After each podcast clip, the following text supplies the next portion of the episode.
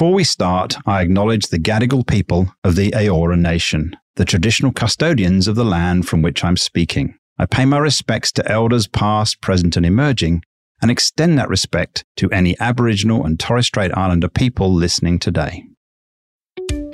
In our daily life, the decisions we make define us and the experiences we have. But decisions are often complex, can involve multiple people, present various outcomes, and call upon judgment and experience. Welcome to the Decision Clinic podcast with me, Paul Gordon, CEO and founder of Catalyze APAC, with almost 20 years' experience leading decision making transformation and author of Hard Decisions Made Easy. Learn how to overcome problems by making great decisions and listen as I sit down with real people to discuss and diagnose real problems. So thank you for coming into the surgery today. Uh, Rob Caslick, I think that's your name, isn't it? That's what your decision health questionnaire tells me from my receptionist. Please, Rob, I'm here today to help you diagnose whatever decision challenge that you're facing. So perhaps you could, you know, tell me what, what ails you today in the decision world. Thanks for allowing me into your practice, Doctor.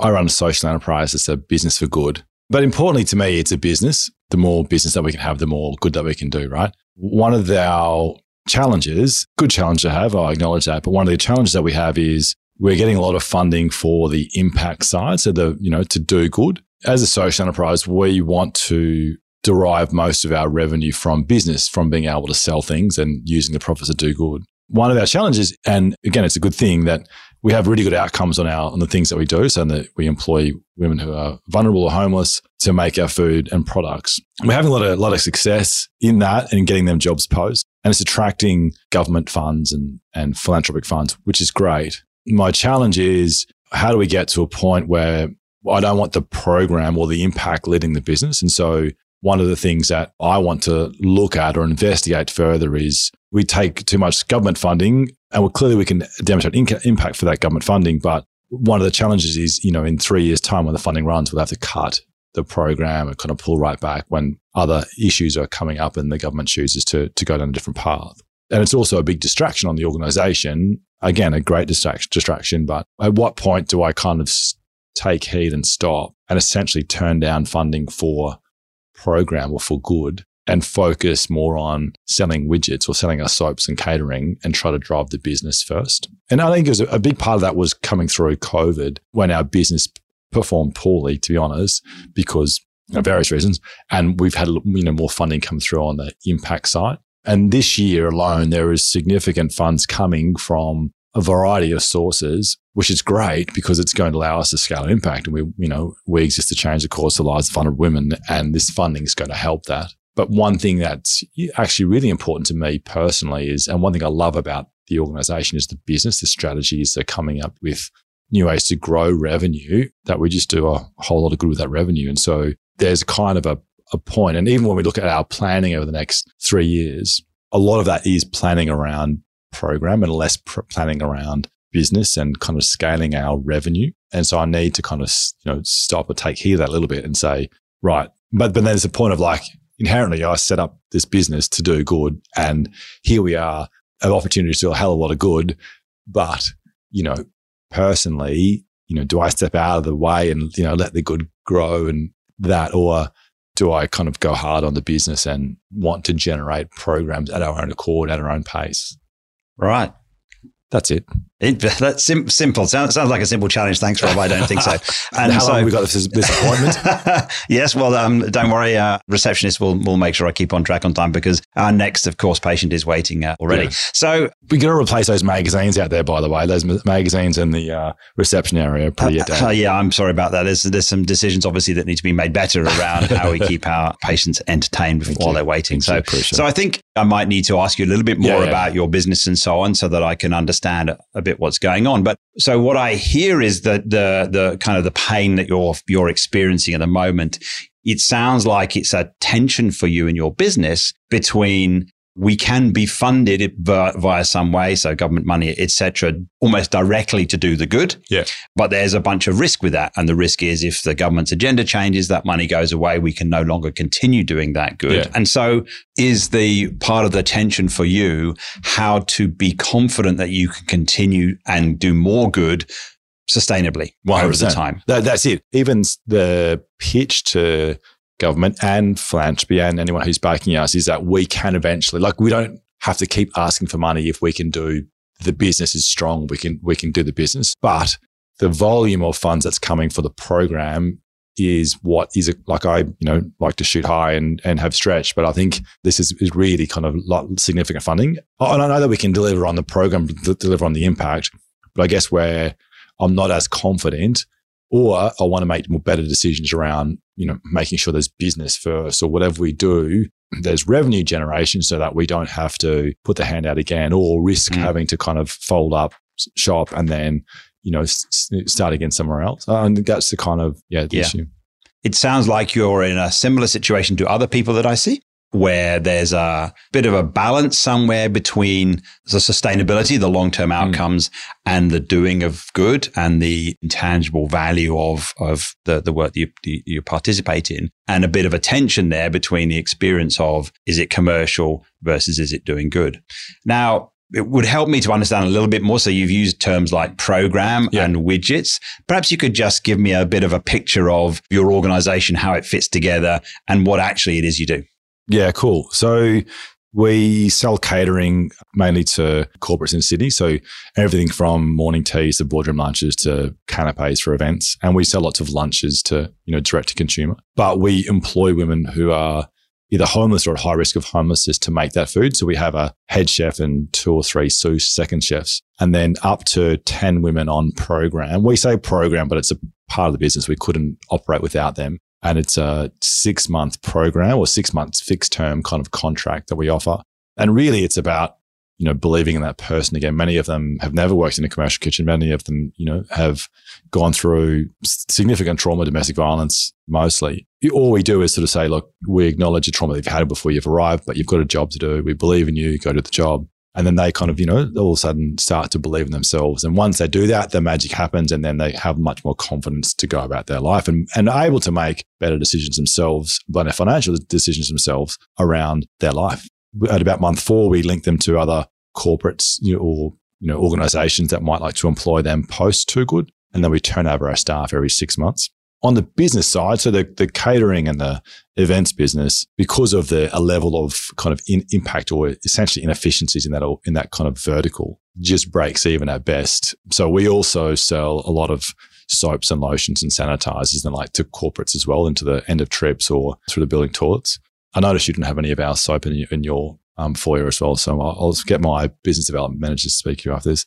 I'm sure that'll be an interesting decision to make. We know that's an easy kind of contract manufacturer. We, we know we can grow that business, and that the you know the intention, what we are doing with that um, vertical is driving profits into pay for the program. And so that's kind of the two part, two verticals we have. One's a bit more of a revenue generator, one's lots, lots of impact and and program. But like I say, at best, it is actually kind of loss leading the, the food business because of the amount of impact that we have. We also, as part of that, we also donate about a thousand meals a week to different women's shelters around Sydney and South, okay. South Sydney. What that does is actually two things. One, it delivers beautiful food to women's shelters. Secondly, it actually puts the person on program in a position of power that they're actually supporting other women in a similar circumstance to perhaps what they were. And so that's a big part of the food business. And that's also where our social impact is. And so typically that's the program that the government wants to scale or philanthropy wants to scale. Yeah. And, and, you know, we have a, an 85% chance of getting someone a, a job post that program. Wow. Okay. Which is, like uh, which is really good. And then the, we'd never get 100% because we also, we don't employ that person if at the start, if they're kind of too far down their recovery journey or too articulate, we think they can get a job without us. We kind of work right. with really high needs. And so at the point where we're getting to a success rate, we'll, you know, re look at the program. So actually we can have greater impact with someone who, you know, would struggle much harder to get a job at the start. And so that's kind of the, that's the organization in a bit of a, bit of a nutshell. Interesting. The funding that's coming in is f- trying to fund the, the program, you know, the, the operation of the, you know, social workers and the, and the women to get, you know, to give that kind of a starter for them to, to take this to other areas of New South Wales.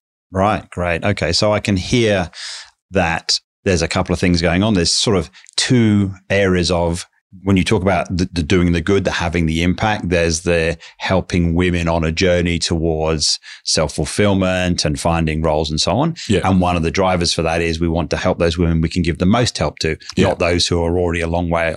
So the, Yeah. the, the biggest piece of help. So that's one I can hear. So what I'm listening for, Rob, is just what are the drivers behind what you do? Because one of the things that will help you make these kind of hard decisions is being really clear on why it is you do what you do. So one thing you, what you're doing, what you're doing is helping these women's on a path that will have them be fulfilled and empowered and engaged in community, have jobs and so on. Mm. And the other, I hear you, is providing a better environment, a, a experience of being valued to women in shelters through the food that you provide into those shelters. So that sounds like Yeah. that's the kind of the Yeah. good that you do. And then the commercial business is selling the catering side and then soaps and lotions Yeah. and so on.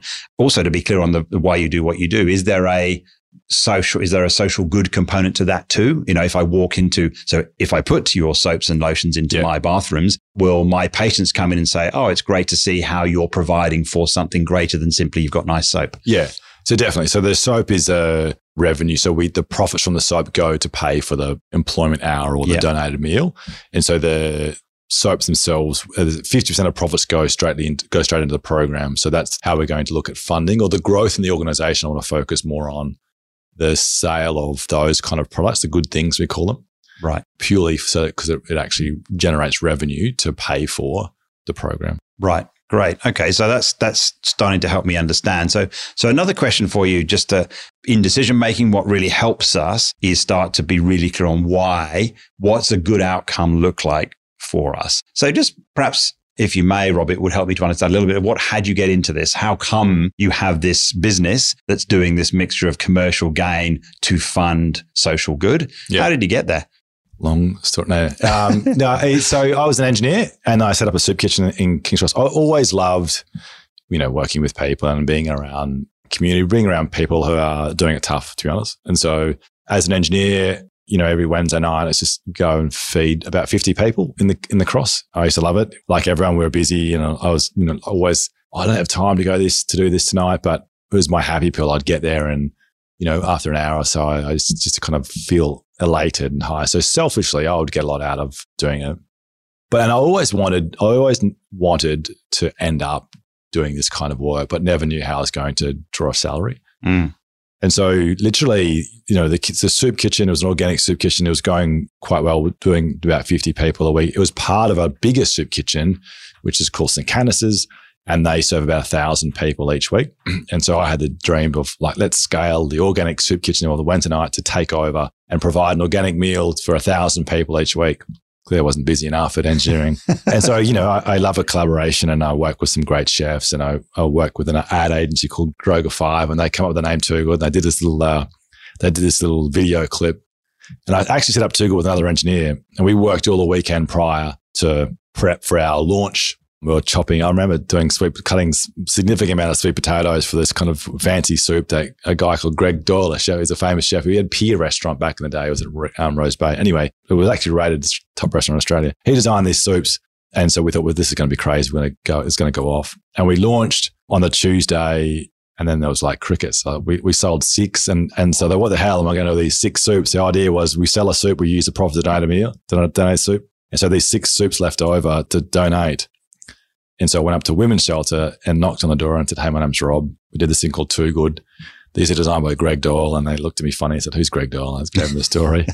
but then they, they took these soups. Um, we, they were also in glass jars, Could- not probably, you know, they photograph well and look, look good on Instagram, but it was more so around trying to be sustainable with the packaging. And they took these soups, and then I was like, okay, that's cool. And then two weeks later, another women's shelter said, hey, we want some of those soups that you that you've just donated. And they were no problem. And when the third one said that we want some soups, although actually, what's going on here? And I looked went on LinkedIn, found this lady called Lisa McAdams. I went to meet. I gave her the story around too, and she gave me some really interesting tips. Lisa was a domestic violence consultant. And the next day, after telling the story, she wrote me a letter. And I didn't realize at the time during the meeting, but she had gone through about seven years of quite significant physical and emotional abuse and ended up in a women's shelter in North Sydney. And she said she, when she arrived, she was given a toiletry set. But for her, it wasn't the fact that she was given toiletries. It was the fact that someone had gone the effort of wrapping this toiletry set in cellophane and, and tying this really beautiful bow. And that someone had gone to the effort of neatening the ends of that bow really said to her that she was worthy of love and respect. So when people think about domestic violence, they rarely think about what was missing in that relationship, the love and the affection and the care. And in that kind of bow was actually, she said, she said it was pivotal in her healing process. And so I thought, well, actually, that's where our social impact is. And then let's focus on women in women's shelters. You know, as we started to sell a few more, we thought, well, actually, we're going to need to employ someone to help the chef. Why don't we employ someone from the shelter? And so we did. And then, and then it sort of, sort of started to grow. And, and then I was like, well, this is where the heart is. Like, I'm, you know, I'm going to give it a go. I'm going to go part time engineering, part time Two Good and then bombed or failed at both because no one really gives a crap. You know, if you're in like in building service, no one cares what day you work, what day you don't work. And so I just said, right, stuff it. I'm going to keep the engineering certificate in the back pocket and go all in. The certificate's still there. Like I, I kind of brushed it off a couple of times during COVID, but haven't had to kind of, you know, go back. And, and so, yeah, I, I love it. It's just incredible to be a part of and the impact and the transformation that, you know, you can have when what you're really doing is believing in someone. And so that's kind of where the heart is what I love also is the is the growing the business, you know, the challenge of growing a business that just does good. I mean, I think I I wouldn't be doing it if there's no impact. I wouldn't be doing it for a standard business, but the excitement of chasing the business and, ch- and growing the business and coming up with new ways of doing things and and thinking about things differently and using our values to guide you is incredible uh, in my view. What I'm listening for, and and this is a you know an amazing story, Rob. So how fortunate am I that you walked into my my clinic today? Often poor decision making comes because we make it based on factors that we don't really care about. And you're in a very interesting situation, which I'm sure other people who might hear this conversation would, would relate to, which is on the one hand, there's kind of an obvious, you should do this thing because this is the good that's out there. Others might hear this conversation and say, you sound like you're an entrepreneur businessman. You should be growing this business, taking the business to the moon. Come on. You know, what's going on? Don't worry about this good and government money nonsense. You know, you've got a clearly a commercially successful organization. And part of the challenge in decision making is to park those things that everyone else tells us we should be doing and actually get true to ourselves so that when we make a decision, we sit back and, and with satisfaction execute on that decision uh, really well. So I can hear for you that two things at play. One is no question your emotional commitment to the impact you know you can have on these women and how you can see how that can scale. I sense this and I don't want to put this into your, put these words into your mouth, but this is my job as a doctor if you felt that the good was going to turn off, that would be really bad for you. Okay. So there's a, a, strong drive back to that word I used earlier. I think a strong drive for you of sustainability of the good you're having. A risk in the sustainability is if it's dependent on a third party called the government policy, that turning off could have all sorts of dire consequences, which you don't want to have. That's what I can hear. And then I can hear the other thing that's driving you is your newfound enthusiasm for business, as in, isn't there's a challenge here? So let me just ask you about that because that could be another driver. I'm just interested to understand how this shapes the sort of decision you're facing. What is it when you say, I love growing a business and seeing what's possible? Is it about growing this kind of business? In other words, this is not your everyday business that just sells widgets, makes money and puts cash in the bank. This is a business that does what it does in order to provide the good. And there's a sort of direct and indirect relationship between the commercial outcomes called the indirect relationship is with the cash I can do good. And then the direct relationship called everything the business does gets another meal when it does direct good. So what is it about that has you go, I love growing a business and the challenge of that? What's that about? I would like to say, I mean, I know that growing the business to sales good, right? That happens. But I think in my heart, it's more the, the win or the, you know, the getting the deal or that, that kind of the chasing that kind of success side. I think I'd like to say that it's actually also the impact, but I, I found this role or this business quite late in life, and I, and it's something that I'm enjoying. That you know, I think I'm quite good at, and it's like, a, and it's it's just a nice spot to be in, in, in a role that I'm really like I really I'm really happy with, and so I think the you know coming up with new ideas and new business and looking for you know the wins and trying to and the, and the success in that role, I think that's what is probably more the driver than on the business side than the impact. I, like I said, I would never be wouldn't be doing this if there was no impact. But as far as on the business side, what I love about it is really the challenge in getting to yes, the challenge to kind of winning that contract or you know creating a really amazing product that people love. And I think that's probably deeper. That's kind of more the interest than I know our we wouldn't couldn't grow our organization with having that impact, but the business side for me is tinkering away and doing something that solves a problem a little bit differently or the, the luxury of having that, that challenge or have, trying to solve that a little bit differently. And that's kind of really been driving me a lot. Perhaps it is ego, like trying to come up with something new and something innovative. I'm not sure, but it's certainly, uh, it's certainly what I love, that kind of tinkering away, the engineering side as well. What always works in this clinic is people to be open with what's really going on for them because you know, one of the challenges as a doctor is treating the presenting symptoms versus treating the underlying cause. And in, in decision making, what we're trying to do is to get to what's underneath that because the decisions that we make, we get to live with them and either we're going to be satisfied or we're going to be deeply dissatisfied. And most things I see as a doctor is people making decisions poorly such that they then wish they'd made a different decision or they regret where they've ended up. So I did try using Google before I hit like to come up with my solution, but it didn't work. Uh, unfortunately, uh, that's, uh, that's, that's why the, the doctor is here to help you. And my favorite diagnosis is a medicine, I guess I would call decision thinking, which is bringing some structure to your decision making, bringing some transparency to your decision making. And so I'm just as we have this conversation, seeing how, how can decision thinking help you, Rob, if that's the diagnosis for what you're facing? The first thing in decision thinking is understanding how you make a decision. And actually, it's understanding what the decision is. So we've talked a lot around kind of the background and where you're at. And I can hear some of the trade offs that you're grappling with. So let's try and put our finger on the decision itself. Is the decision, is it about where to put your effort to either find more of the government money or grow the business more? Is the decision about when to say no to government money? If we were to try and capture this as a, I've got some choices here, what would you say the choices are for you? The decision is really, do we say no? There has been an indication that the funds will, you know, will will have to do a lot of work and a lot of governance behind it, but the, the, the, we're fairly confident that the funds will will be forthcoming. The decision really is: do we a, take the funds or not? And then secondly, if we do take the funds, how do we ensure we are building the business or it's in line with where the business is going? Yeah. Yeah. So how, like, how, how do we make sure that it's not a distraction that's kind of off brand? Whereas in my view, it'd be much better to this is our product suite over the next five years. How do we make sure that's part of that? And, and so then it's easier and, you know, to, to grow the organization. This is an amazing opportunity to have significant impact. But, and so it's hard to kind of say no to that because of the opportunity. There's other organization that has incredible impact as well. So maybe it's just a more of a perhaps not us. I don't know.